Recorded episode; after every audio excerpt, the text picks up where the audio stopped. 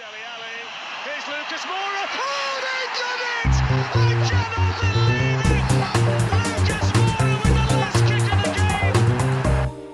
it! Hello, everybody, and welcome back to another episode of the Plus Dave podcast, a Tottenham Hotspur themed show brought to you by an assortment of Spurs fans and a Leeds fan called Dave. Dave, as always, is here to provide us with just a dash of impartiality and balance, keep an eye on all of us, and make sure we're not getting too carried away.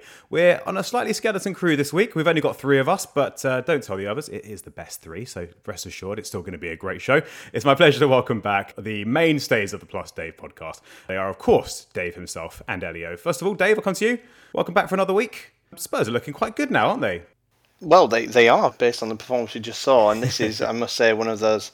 This was the week I was dreading. This was the week where Leeds lose and Spurs win, and then I have to start talking about it and not be really upset and just hide into a small shell and just walk out the door. We'll do you a favour. We'll focus on Spurs today. We'll, we'll leave the Leeds chat for the time being. We had I plenty of that, that. last week. We made you go through the horrors of you know the history, but we'll move on from that. We're only six weeks away from playing each other, so there'll We be are, plenty of time are. for that then. And none of us can wait for that. That's going to be a Can't hell of an episode. A hell of an episode. Elio, welcome back. How are you feeling Hello. today? Better mood? Um, yeah, much better moods.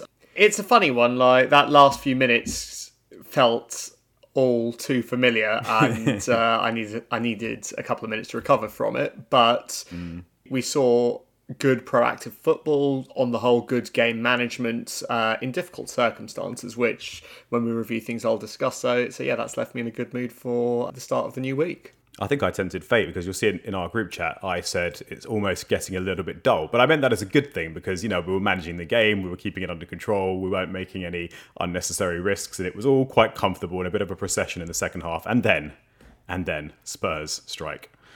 but uh, but we'll get onto that. We're going to look at every goal in turn, of course. So we'll, we'll get onto all the goals in a minute. But uh, as I said, pretty comfortable performance. Another win, another three points. It wasn't exactly plain sailing from start to finish. But let's go through it in chronological order, shall we? Um, and let's look at the first goal, which was very, very early on. Perhaps a worrying sign that we, we seem to concede goals at the beginning of halves, or we have done so far this season. Dave, uh, let's get your view on our defending, because uh, you, you've been critical in the past. But what did you make of uh, the first goal, the, the Newcastle goal from Callum Wilson today? I'm going to be honest with you, not much because I missed the first ten minutes. Cut! I saw all the Spurs goals. You asked me any question about anything that Spurs did right today, I've got the Yeah. answer. but the one thing they did wrong, I'm afraid I missed it. All right, Elio, Elio, you can, I did, you can yeah, Dave I had to put my kid one. to bed. well, we'll let you off. Elio, you can bail Dave out on this one. This is what happens when we have a reduced crew. Elio, what did you make of our, it must be said, poor start today?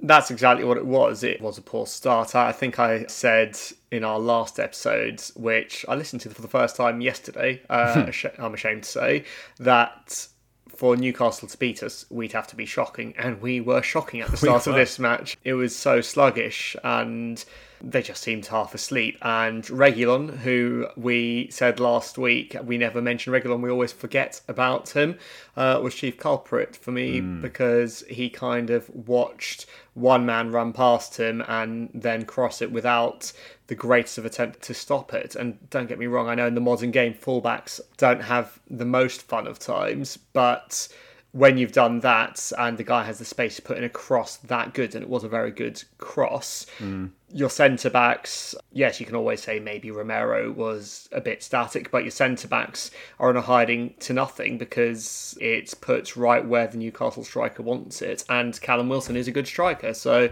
hmm. so that's what happened. But they shouldn't have got behind us that easily in the first place, and that just sort of stunk of players not quite being ready for it, maybe a bit daunted by the very raucous atmosphere at St James's Yeah. Park off the back of becoming billionaire murderer FC, and uh, yeah, it maybe was a good thing because it seemed to snap us into some kind of action. Well, it's becoming a bit of a theme, isn't it? I mean, it's not the first time where we've needed a goal to wake us up a bit. And Reguilon, to stay with him, moments later, obviously was pretty good and involved in the goal. And it, just showed that going forward has never been his problem. And he, he mm. has ability going forward. It's the defensive thing. And you made the comment. We essentially made the same comment at the same time in our group chat that he's a left winger, he's a midfielder. Mm. Perhaps it's just a case that the modern game has developed to a point where wide players are expected to be box to box fullbacks and they're meant to be defenders. But maybe that's just not his skill set. And he's been almost shoehorned into that. Dave, what do you think of Reguilon as a player in general? Well, I mean, I've now watched the goal, uh, and Oh, lovely. uh, and I think you've been a little bit harsh on him, to be honest, because I think that's uh, you know he's got two players coming down Yeah. on him, and he's got to make a decision, and he's made the decision that he thinks is the right one, and ultimately it's never going to work because he's always going to be against two people, and I think the issue there is one that does often happen when you play the formation that Nuno's trying to make is that your wings get overrun when you get turned round. I think also. If we are pointing fingers for that goal, I think Royal should have dealt with it Yeah, it all started from his mistake. his kick was was soft and it went straight to one of their players. Mm. And I think in the box, you know exactly what's going to happen. You know, Romero should be seeing what Callum Wilson's trying to do there, and he should probably try and attack that header a bit more. So I would go more on the side of not working up yet, rather than the side of there was We'll a all jump specific, on specific error for someone there.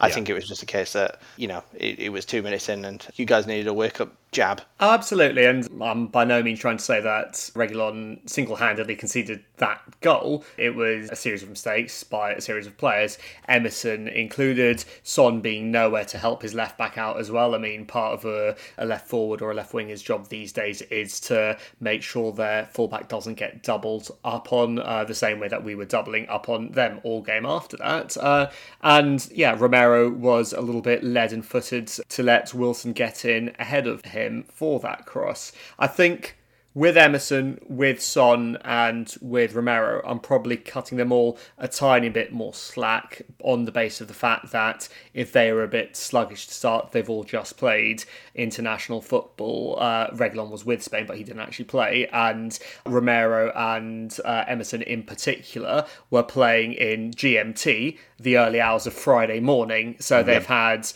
a flight each from South America, so a good long flight on the early hours of Friday morning to late Friday afternoon, after which they've only just come in and had to kind of be match ready. And then Son, on the other hand, he even though his games were earlier, Son is rumoured to be one of the two players that got a false positive test for COVID, which messed up all his preparations going into the match. So the other three all have a bit of a caveat for starting a bit slow. Reguilon has less, and I, I really like him as a player. He's an exciting fullback to watch, and what he did for the equaliser redeemed himself absolutely in my eyes. Yeah, let's let's talk about that equaliser because obviously he was involved, and it takes us neatly on to another player who's been living rent free in all of our heads. Uh, and I'd love to hear about your assessment of his performance on a whole. But first of all, the goal. Talk to us about that.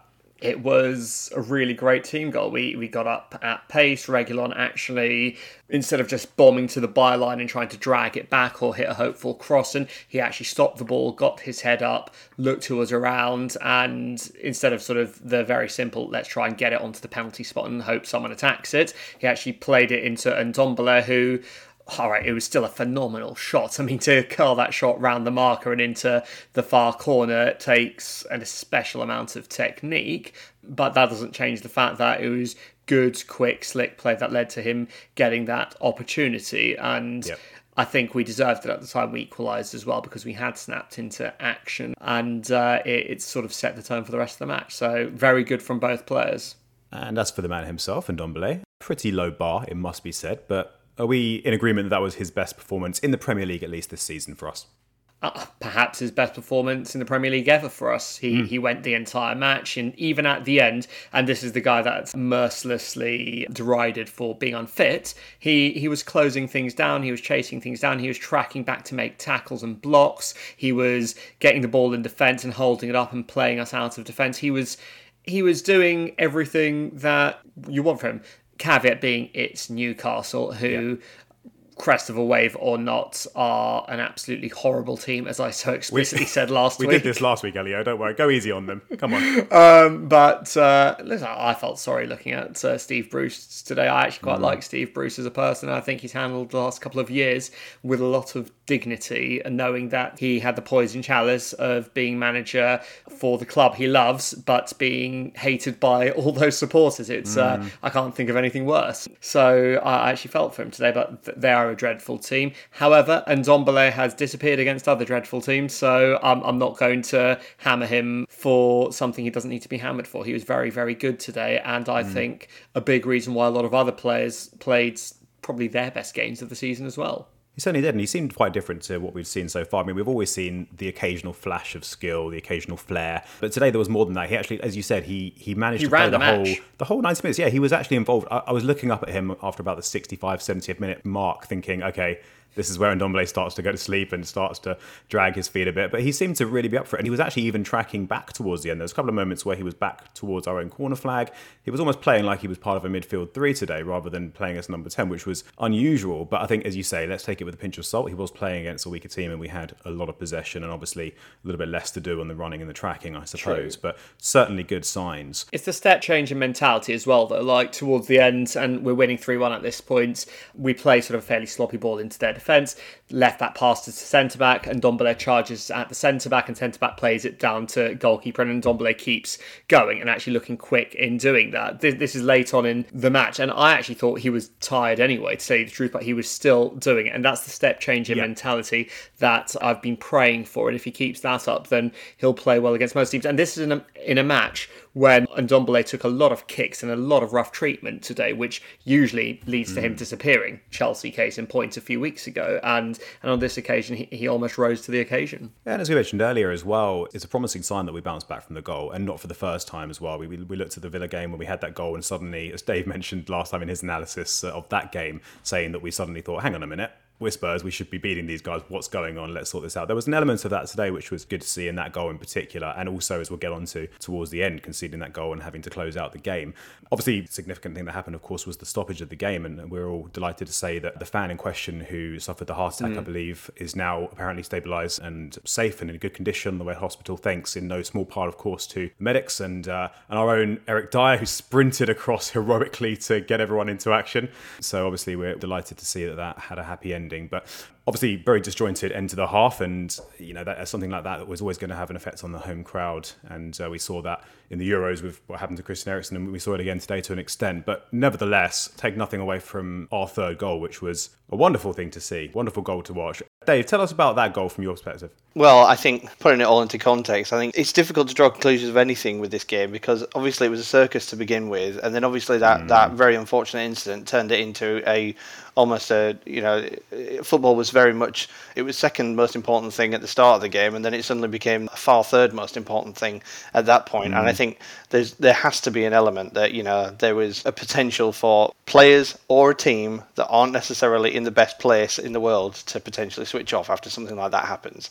Yeah. And it feels like there were two teams out there, and one of them thought, right, we got seven minutes, let's just get to half time and let's regroup. And there's another one went, we could absolutely We kill this game if we get this goal. And as soon as that seven minutes started, as soon as the referee restarted, you just got the feeling that Spurs were after blood and they were after that killer goal to really like end the contest at half time. And you know, it was it was a great move, you know, a really selfless cross from Kane when a more greedy striker would have had a go for it. But, you know, obviously Son was in the right place and, and tucked it away. Elio, you mentioned that it was all of our front four involved, hmm. which was lovely to see it in itself. But talk us through that goal. I mean, first of all, Ndombele under sort of fairly heavy pressure and heavy kind of press from the Newcastle defenders just held it up so well and showed so much skill. Lucas, hmm. his his feet were so quick, and it's what he's been doing for a few weeks now. And I think I mentioned this after the Villa game, potentially where he's become our break the press player.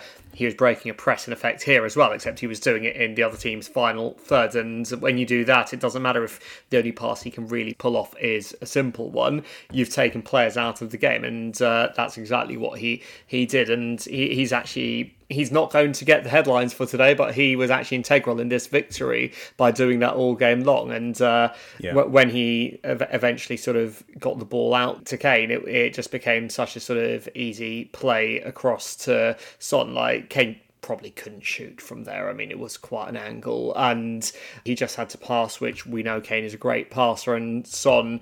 Being faster than most players was there before his marker. I mean, it's lovely to watch team goals like that again. We we've been mm. starved of that for the best part of two and a half years, so so that was really Yeah. enjoyable. I had similar thoughts. I mean, in terms of Kane and Son's involvement in it, there's an element of that's kind of the minimum you expect in that position. Kane was in a good position. It was a fairly easy cross square to find Son. Son had an open goal. Fair enough, he did well to find the space. But it was Lucas and Ndombele that impressed me the most in that move because of just the way they worked around the, the press, like you say. And Lucas made a really good run inside where another player might have gone on the outside. And hmm. Ndombele showed really good awareness to see him and spot the run and actually, like you say, hold off the Newcastle defence. It was it was almost Dembele like for a split second there, if, if that's not too high praise. Careful. No, I think I think that's fair. But he does do a lot of things that are Dembele like. Unfortunately, in terms of discipline, he's always done a lot of things that are Dembele unlike. But uh, no, that that was lovely and it was incisive. And and the other thing that both that move and Kane's actual goal itself backs up that uh, I did say a few weeks ago when I was laying into Harry Kane is Harry Kane is suddenly making runs again. He's suddenly playing high up the pitch and actually playing in the areas that are difficult to play in again. And look what happens against Villa. He had that wonderful chance and he, he didn't take it, but it was a chance that he hadn't had in weeks. And uh, today he scores one and makes another because he, he's actually doing what strikers should do. And he kept making those runs today. The commentators alluded to the fact that he'd made a few and not been found already. But for his goal, he made the run. Højbjerg found him. He played to the whistle, as all good footballers do, and VAR gave him the goal, thank God. Uh, and, and then for Son's goal, I mean, we don't score that goal even with the exact same players on the pitch and the exact same tactics a month ago guarantee it. But Yeah. he's had a step change mentally. Maybe he's responding to the amount of criticism he's getting publicly for the first time in his career, really, because he's always sort of exceeded expectations. This is the first time in his career he's been below par for club and country for any significant period of time. And I feel like it might have got a reaction out of him. Same caveat. He was playing Newcastle. He was up against Jamal Lascelles, not Thiago Silva today. of course, yeah. And look, let's talk about Kane because you know on the right track, two fairly decent performances in a row, and he scored a goal. Uh, we, we don't have to bring out any XG stats today, Dave. We, we can just actually talk about the fact that he actually put the ball in the net. Back And, to um, reality. I think, Excellent. Yeah, exactly. Back to normal service. And you kind of alluded to it there earlier. I think Kane's goal. It was an example of two very confident players in Højbjerg making that progressive pass in that situation, and Kane with the first time finish and a, finish that you might not have expected him to do had he not really backed himself. And it's just lovely to see that. Hmm. And a great pass from Højbjerg, who I think up until we got the goal was playing quite negative. He was playing a little bit defensive. He was passing the ball back a lot, and he did seem to switch on from the moment we scored the goal and started playing slightly more progressive and trusting that Skipp was behind him. Skipp and Højbjerg, midfield pivot that seems to now, at least, be the basis we're going to move forward on because they've played a couple of games now in a row. They've been performing well. Let's talk about their performances today, one by one. What did you make of those two individually and as a pair?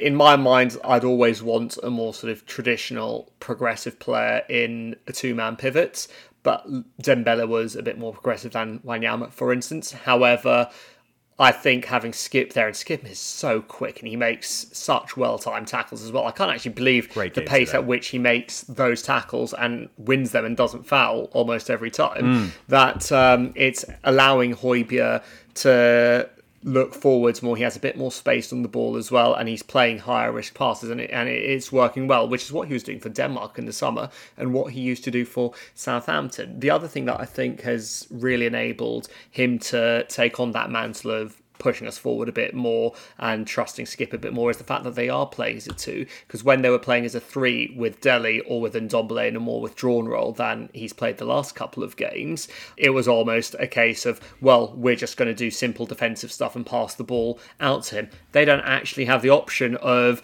playing it just to a third central player to expect him to do it now because that third central player is now up there with Kane and Son and Lucas, and that's Ndombele, mm. or could be Dele, I guess, as well, though I'm quite happy with Ndombele. Prove me wrong Or at the moment as a 10.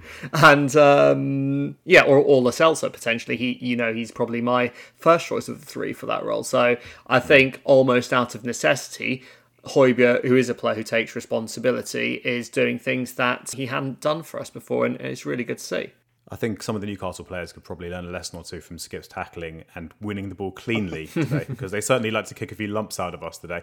Uh, Dave, have we moved too far on from your previous point, or would you like to jump back to it? It's kind of a bit of a summation, really, because I think you know we what we we focused on what we focused on so far. We focused on on Ndombele and his performance. We focused on the defenders not being potentially awake or not being potentially in sync at the start of the at the start of the game. We focused on Højbjerg's through ball and his understanding with Kane. Now they all point to exactly the same thing, which is actually something that we talked about a few weeks ago in one of those you know rare moments where we were feeling quite positive and hopeful of the future, which was which was time plus fitness equals improvement. You know, Yeah. there were Nuno out signs, but there were also this is a process. He hasn't had a lot of time with the team. Maybe if he gets a bit more time, maybe if they reach full fitness, maybe they'll get to where we need them to be. Now, ultimately, Kane and Højbjerg have had a year together, and that is what the end product is. It's the ability for Højbjerg to mm. get the ball and Kane to know exactly what he's going to do, curve that run from offside to onside and back again to be able to, to put that finish in. And then Ndombele has done 90 minutes for the first time. Is that the first time this season? Uh, first time this season, I think. Um, not the first time ever. First time this potentially, season. but- yeah. It's the First time in first time this season, and the first time this season where you know you could argue the last thirty minutes were probably as good as the sixty minutes that he's given us in the past, which Yeah. means that he's getting fitter, he's getting more used to the way that, that that he's been asked to be played, and that's how the progress is going to happen. So I think. You know, I hate to say it because I'm supposed to be the troll. it's it's positive because it's a movement forward through that time plus fitness equals improvement equation that we talked about earlier. And my God, we've got it. We're geniuses. We've Yeah. nailed this. Sign us up for the Watford management job. Well, I mean, It was Ranieri's only got to- what another couple of weeks before it's free, so why not? But uh, Exactly. I think I said at the time that I felt the criticism of Nuno was incredibly harsh, and after the Arsenal game, I began to think, do other people all have a point here? Because I felt he could have been more proactive in approach than he was. But these last couple of games, maybe the Arsenal game needed to happen to actually force him to think, hang on a second, this is my chance at the big time with a club. I don't want to screw this up, and it actually pushed him into the this more proactive approach. And the last two games we've played front foot football. We've actually kept the ball on the ground for the whole. All right, there's a little bit of long ball to Son today. Let's not talk too much about that. And uh, Yeah. and uh, right kind of it's long ball. Though. It's the right kind of long ball. You know, Yeah. long ball to Chris Wood to knock it down in the hope that, that Ashley Barnes will get it is very different are you to comparing us to long Burnley? ball. No, I'm I'm saying there's a difference. Long ball to the wings, long ball to Son, or long ball to Raphinha is different. Absolutely. And in Romero, we've actually signed a player that can pass the ball long out of defence really, really well. There was one up the wing, way up to the right flank in the second half, which was pure Toby Alderweireld. I mean, he's really settling in nicely now. Martin Tyler described one of Eric Dier's passes as Glenn Hoddle like today. Which And it went straight stretch. out, and it then uh, went out for a goal kick. Yeah. Slightly premature on that one, Martin. I am But, uh, I like your optimism. How much um, mileage Tyler has left based on some of his comments. He's becoming very pleat His jokes are getting a bit a bit awkward, aren't they? They're, hmm. they're a little bit cringy nowadays, but I still love his and it's live, and I'm not going to apologise for that. Look, I think it's certainly starting to come together, and it's good to see. It's obviously got to be caveated by the fact that we've played a couple of slightly easier opponents without wanting to disrespect them, and I imagine our next opponents might be a slightly tougher challenge, and we'll get onto that in a moment. But before we do, we've got to talk about the last five minutes because, as I said, it just wouldn't be Spurs if they didn't make us hold on just that little bit for the last five minutes, just as we thought we were actually going to close out a game in the Premier League this season with a comfortable win, more or less for the entirety of the match.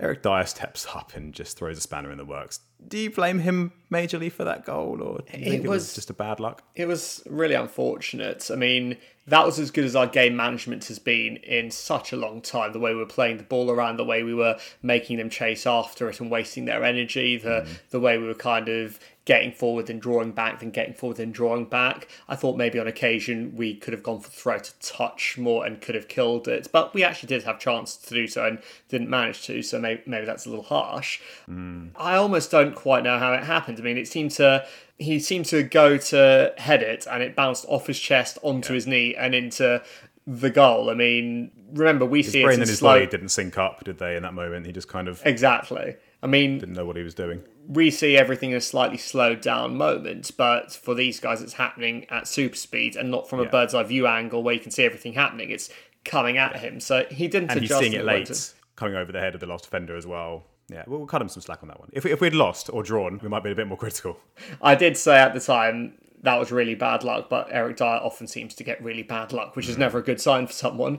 But I don't want to hammer the guy off the back of that, especially when he might have even saved someone's life today. Well, yeah, of course. Well, look, it certainly didn't seem like we were about to concede at any moment when that happened. It was a bit out of nowhere. And I suppose if there's ever a time you want to be trying to close out a narrow game and a narrow win and not concede, it is against a team like Newcastle when their only recognised goal scorer has gone off the pitch. So I suppose that does make it a little bit easier. Talking about our opponents, our next opponents are West Ham, who have had a pretty good season, has to be said. They've had some big results. Uh, Michail Antonio is back in the starting lineup. Not quite showing the form he did at the beginning of the season, but always a threat. How do we assess those guys as potential opponents coming up next week?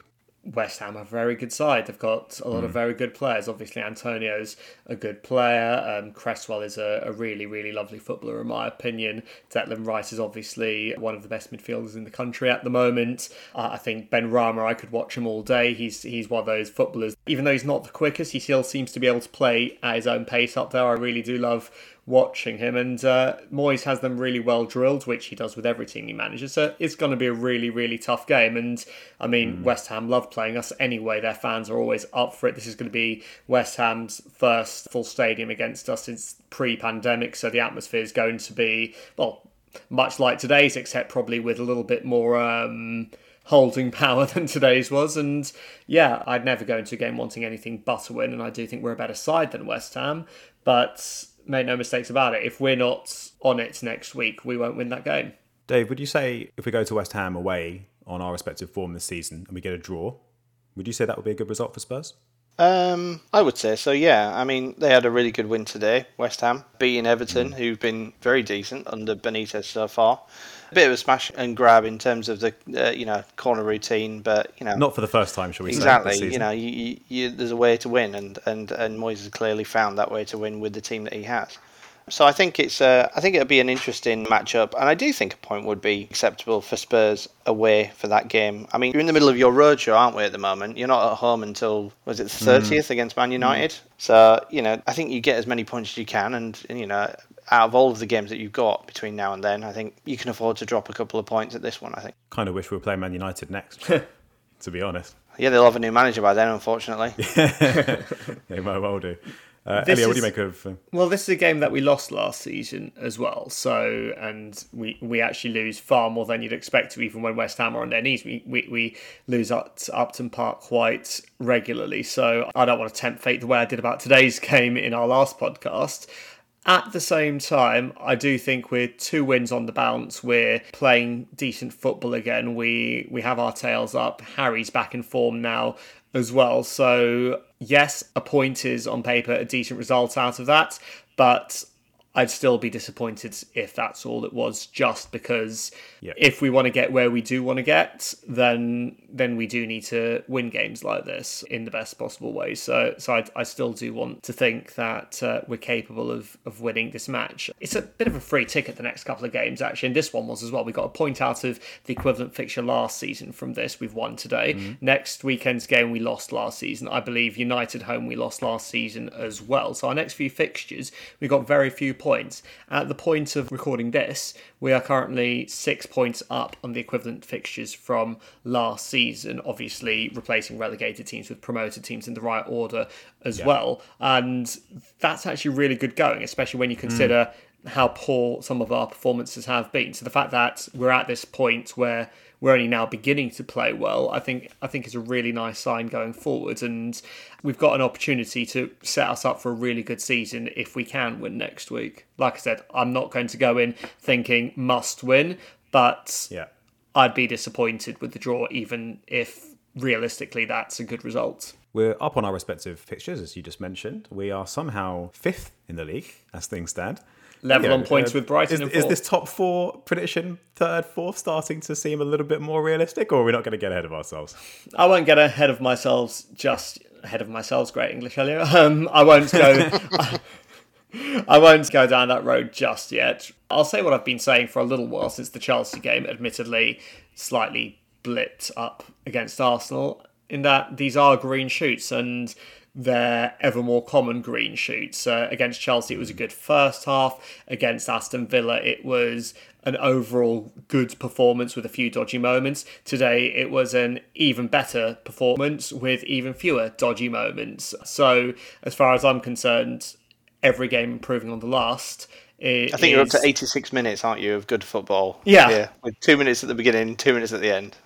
exactly. So uh, we need. So so we're building what we need to do. And listen, Manchester City, Chelsea, they won't be as forgiving as Newcastle were today if we start that slowly because they can score three goals in the space of time that Newcastle scored one but there's a bit more bottle about the players. They seem to be a bit more together and a bit more unified than they were a few weeks ago as well. Uh, whether that's just a confidence thing or not, I don't know. I mean, I'm, I, I hate body language expert work, so I'm not going to go mm. into that. But generally, it's going the right direction, and if it keeps going that direction, then with a bit of luck, yeah, top four, why not? I mean, right now a team that you'd hope we could overhaul are the team above us in fourth place. Exactly, in Brighton. And of course, United aren't exactly uh, flying and firing on all cylinders either. So we'll, we'll get on to talk about them next week, of course. Do you think potentially there's something to be said about the absolute disaster against Chelsea and Arsenal maybe giving us a different mentality going into this game? Because this is a game that, as you said, the fans are going to be really up for. It. It's a tough away, hostile fixture. It's a game that perhaps we might have underestimated in another season or in another game. Do you think what happened in those games will change the mentality? Mentality of the players going into it, perhaps avoid complacency? I think now that we seem to have a fairly settled way of playing and settled formation and what looks like the first 11. I feel like today is the first 11 from the players currently at the club, especially with Lucas in my opinion, making himself quite integral to how we play. I wouldn't dream yeah. of putting Bergwijn or Gil or Celso in for him, and, and Ndombele deserves to keep his place as well. So, so with mm. with that, I think, yeah, absolutely. I think going forward, as long as we keep doing this, then will continue to have more good than bad out of this side. And Chelsea and Arsenal, we were still very much toying with things. Kane was still kind of having a strop or not fit or whatever it was that meant he wasn't playing like Harry Kane. Everyone's mm. blowing a bit hot and cold. Everyone's roles seem a bit more defined now. We're a lot more compact when we have the ball as well. If you notice, Skipp and Højbjerg were never more than a few metres apart today. Whereas, remember the gaps when we were playing the weird sort of three man midfield with two box to box wingers and one single pivot diamond. in the middle, yeah. uh, whatever yeah. it was. We had all those spaces through us. We were forcing Newcastle to the flanks all day today, and all right, it did lead to their goal at the beginning, but we know that was more about us than them. Yeah. Well, we talked about formation and, and, the lineup and everything, and it certainly is starting to seem like we've found a formula that is working for the time being. Dave, you said last week never change a winning team, and I don't think we did. I think this was the same 11 that started the previous game. Do you carry on with this next week against West Ham? Would you start the same 11 players? Anyone that you think potentially is liable to be changed around, or do you think there's a merit in any kind of rotation at this stage? No, I don't think so. I think as long as everyone stays fit for the week, then then it makes sense to retain the team. I think West Ham will kind of shape up very similar to the way that, that you shape up, um, with kind of that two man midfield, almost like double pivot kind of thing mm. with uh, with Rice and Soucek. So yeah, I think um, that might be interesting because that might be a irresistible force versus immovable object situation where it kind of just cancels each yeah. other out. I've just got to double clarify. I did say smash and grab earlier with their victory over Everton. I didn't really mean in terms of their performance. I meant the fact that it was like a late game headed mm, goal yeah. from a corner. They probably deserve. I mean, they they're a good team. They play well, yeah. and you know they they had the majority of the possession in that game, and they they look decent. And you know they played us three weeks ago and at Elland Road, and they mm. they won two one with a last minute winner. Last so they minute, don't yeah. stop. they don't stop. They keep going. They're a fit mm. team. They're an organised team, as Elio said and they'll definitely cause you problems. But the team you have right now is playing well and has the potential to get a positive result. We'll need more than 86 good minutes against them, is what you're saying. yeah. You need at least 86, but you probably need 90. I think the thing that's pleasing me most at the moment is that the big worry with Nuno all along has been does he know how to play front foot football? Does he know how to be proactive? Or is he, as Jamie Carragher, I think, said, Mourinho without the trophies? So I think right now he's showing that he can actually set up a team to attack and to play good football. And yes, it helps when you've got Son and Harry Kane and uh, semi-interested in Ndombele in the side, obviously. But we've seen time and time again watching football over the years that good players doesn't necessarily equal good team. And Nuno seems to have got the formula a lot better in the last couple of games. And I give him a lot of credit for that because I'm not sure everybody wanted to give him the chance to get to this point. And as long as he keeps it up, then he'll keep getting more and more credit in the bank. And at some point, it'll go wrong and we'll lose to someone that's better than us. Of course, I mean, we'll play Liverpool at some point and we never beat Liverpool, really. So, uh, No one does. so yeah, no, I mean, look at them. So, so fair, fair play. But and there'll be a slip up against a team we should be beating as well, obviously. But right now, he's giving us reason to believe. You know what? Signs aren't that dissimilar to what we saw with Pochettino a few years ago. It started a bit slow. It started coming together. We started playing good football, and and bit by bit, we looked like a team that's deserved patience, and that's what we look like at this minute. Needs more than two games, but I have faith at the moment that it will be more than two games. Well, let's hope your faith is repaid, and fingers crossed we pick up the pace. And this looks like the start of a new look Spurs under Nuno, and we're going to go on and get a few more results, and we'll have a few happier podcasts in the near future as well. But uh, of course, next week we will be looking back on that West Ham game, and of course having a look ahead to what will by then be a pretty huge game against Man United as well. So looking forward to that. if you at home listening have any thoughts on anything we discussed so far on the West Ham game coming up next week, or of course on this Newcastle game, or any thoughts about Spurs in terms of how we should be lining up, uh, anyone who's impressed you, anything that you think we should change, we'd love to hear from you. So please do get in touch with us. As always, you can get in touch with us on our social media accounts on both Twitter and Instagram at Plus Dave Podcast, and you can email us at plusdavepodcast at gmail.com. You can also, if you dare, pit your wits against our expert managerial minds, join our FPL league with the code of JB3PSV. I had Son in my team this week, and? I took him out because of the false positive COVID test. Well, Elio, you, you should have been paying closer attention to the press conferences and the up to date news. I captain Cristiano Ronaldo again. It's all coming up Jameson right now. I'm delighted that my captain of Ronaldo is essentially bringing the downfall of Manchester United. I've been playing FPL for three years now, and I have one rule and one rule only. When in doubt, captain Mo Salah. And it generally pays Yeah. off. And I don't plan to stop for the rest of the season, if I'm honest. I can see him being my captain every single week. I actually had faith in, in Spurs, and I had Wilson as my third sub. That's my other rule. Never do that. Moving on. So, we are, of course, going to get on to talk about those games next week. But uh, as I said, please get in touch. We'd love to hear from you on any matters. And please send in your thoughts, questions, and feelings on, on today's game and next week's game. And we'll hopefully read some of those out on next week's episode. Right then, can anyone tell me what the next stage of our episode is going to be? Any guesses? Ask Sean Longstaff. Sean Longstaff's had enough from you, Elio, okay? He didn't score the winner today, so you got off lightly. He should have No, been on the pitch part- by the time he got subbed off. Uh, They should have had about seven men, but we, we were moving on to the next stage of our show, which is, of course, Challenge Elio. Now, Challenge Elio is going to be significantly more difficult this week, in theory at least, because it is just Dave on the non Elio team. However, as I mentioned last week, considering he is the only non Spurs fan on the team, he has actually been by far the most prolific Elio challenger of the Plus Dave series so far. So, Dave, you've got to be feeling a little bit confident today that you might be able to knock a few points off our off our champion. Sure, sure. let's let's see, let's see what happens.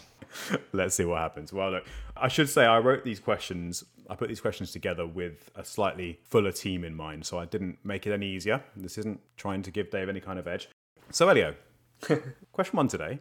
I would like you to try and tell me all the Spurs players, and by Spurs players, I mean players who have played for Spurs in the Premier League era who have 50 or more Premier League assists.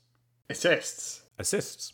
And as with last week, we're going to go back and forth. So you name one, goes back to Dave, he tries to name one, and we'll jump back and forth. until How many are there? How many are there? That's a great question. There are one, two, three, four, five, six, seven, eight, nine. There's, we've actually got nine players. Nine with- players who have played for Spurs. And, and bear in mind, these aren't all assists for Spurs. So it could be a player who's played Okay. one game for Spurs and all the rest of his assists were for somebody else. But most of them are players that played a significant number of games for us.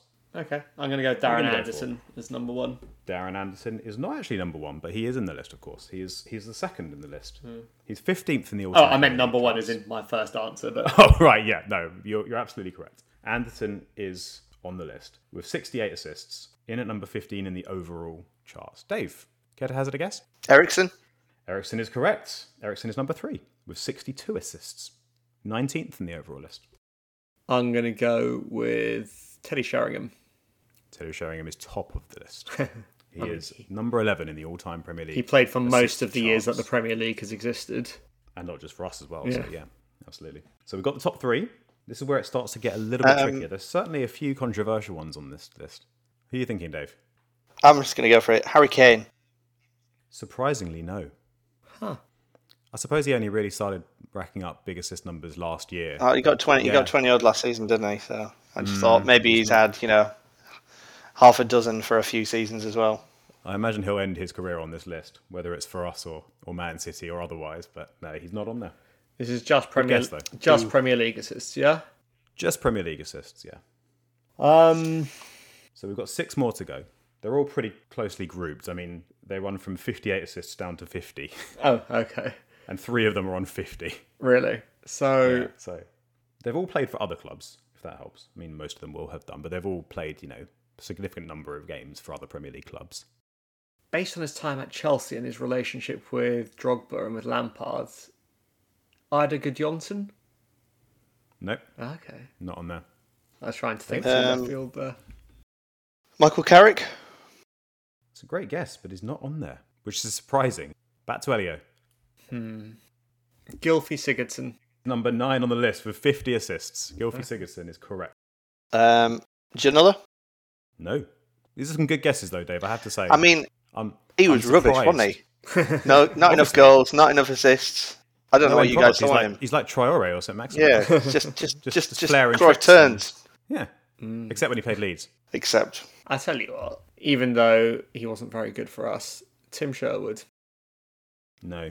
Ah, no. Although not very good for us is a pretty good clue for one of them. Not very good for anyone is a pretty good clue for one of them, actually.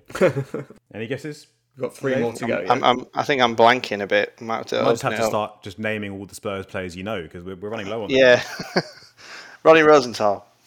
It's not Israel's finest, I'm sorry to say. I wish it was. But he is not on the list. I might start throwing out some clues in a minute, but I think you've still got it in you. I'm- I've still got faith. You know what? He had seven seasons in total in the Premier League with us. That's that's not even ten league assists a season. I'm not convinced by it because it ended up more his goals he was remembered for. But Gareth Bale, No. This is harder than I expected it to be, I have to hmm. say. Are we just shouting out names at this point? You're just shouting out names now. I'm fed up with the back and forth. Or even Leonardson? No. Aaron Lennon. Aaron Lennon is. Ah. Well done. Aaron Lennon is. He is also on 50 in number joint 7th, I believe.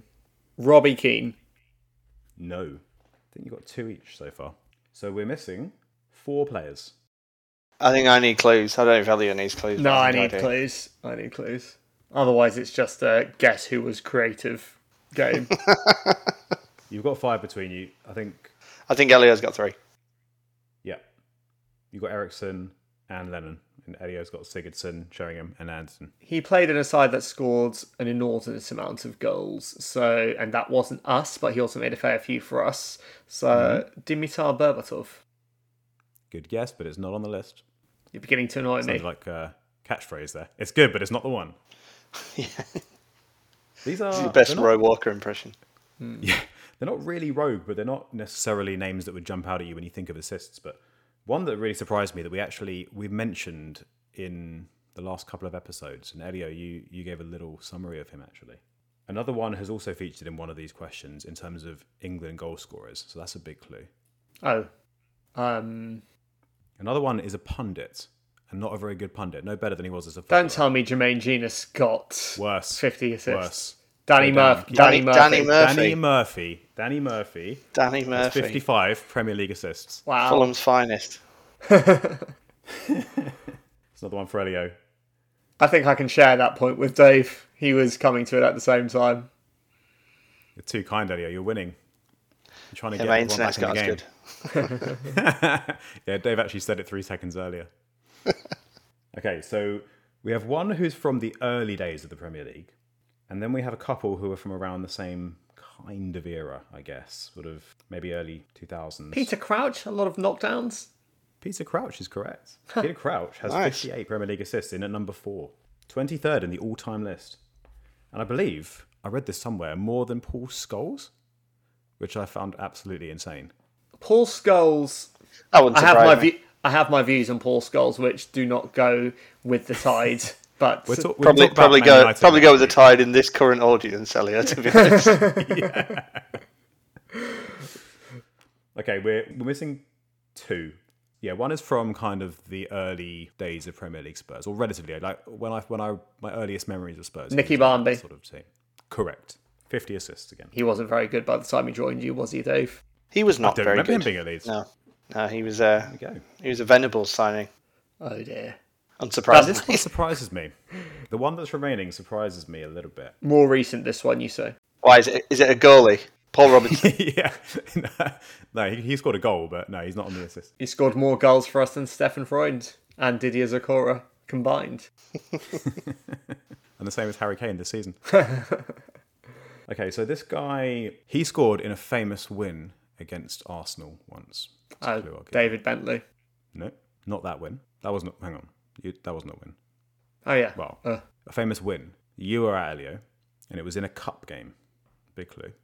Steed Malbranque didn't get 50 assists, did he? No, Ah. he got 55 assists. Steve Oh, Malbronk. Steed Malbranque.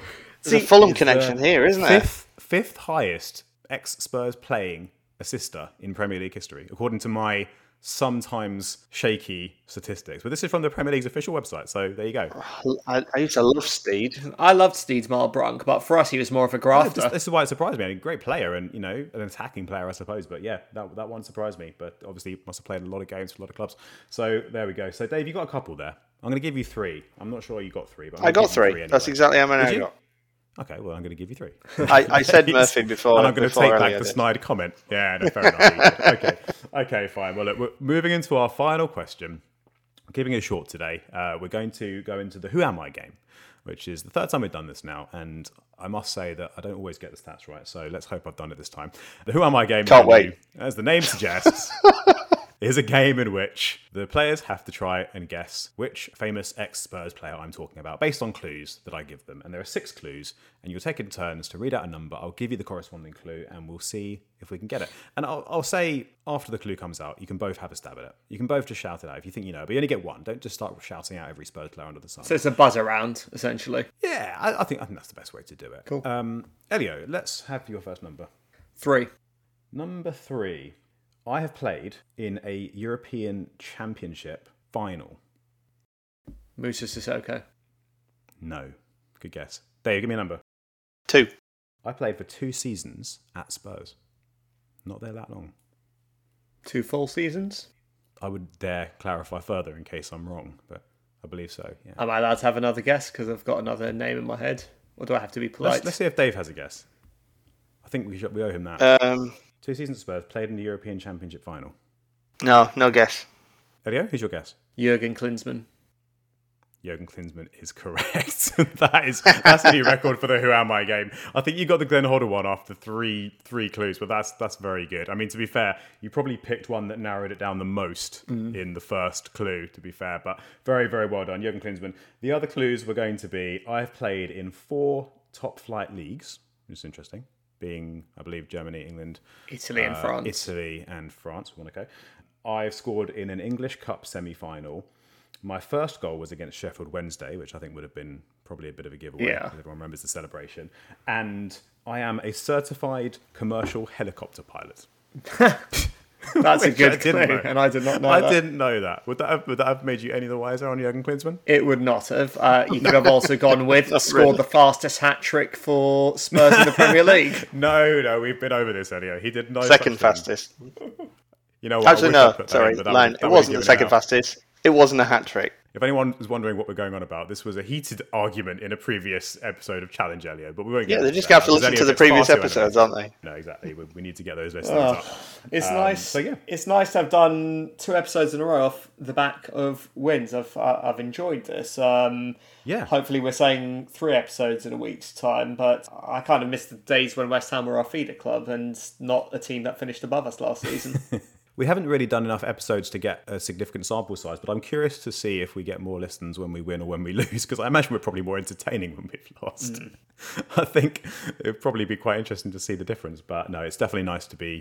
it's- It's good to be going through our players one by one and saying who had a good game rather than just absolutely slating them one in turn. Dave, are you enjoying watching Spurs at the moment? Is it a bit more fun than the first few games of the season? Yeah, it is. I mean, it certainly feels like they're getting together and they've sorted themselves out. And and I think, um, yeah, I'm very comfortable with my preseason prediction of fifth. Let's put it that way. I'm fairly comfortable with your preseason prediction of fifth as well, to be honest. And honestly, I'd probably take it, but I know you won't, Elio. I know it's fourth or fourth or higher or bust for you, so uh, we'll see how the season plays out. But uh, thank you, everyone who's still with us, for joining today and for listening. I hope you enjoyed it, and I hope you enjoyed watching Spurs get their second win in a row. And let's hope next week we're talking about the third, as Elio says. If you have any questions, any comments, as I mentioned before, please get in touch on Twitter or Instagram at Plus Dave Podcast or email us at plusdavepodcast at gmail.com. And of course, Dave, Elio, thank you for joining us as always, and look forward to having you both back again next week as well. From all of us, thanks very much. You stay classy, Spurs fans, and we will see you again next week. Here's Lucas Moura. Oh, they done it!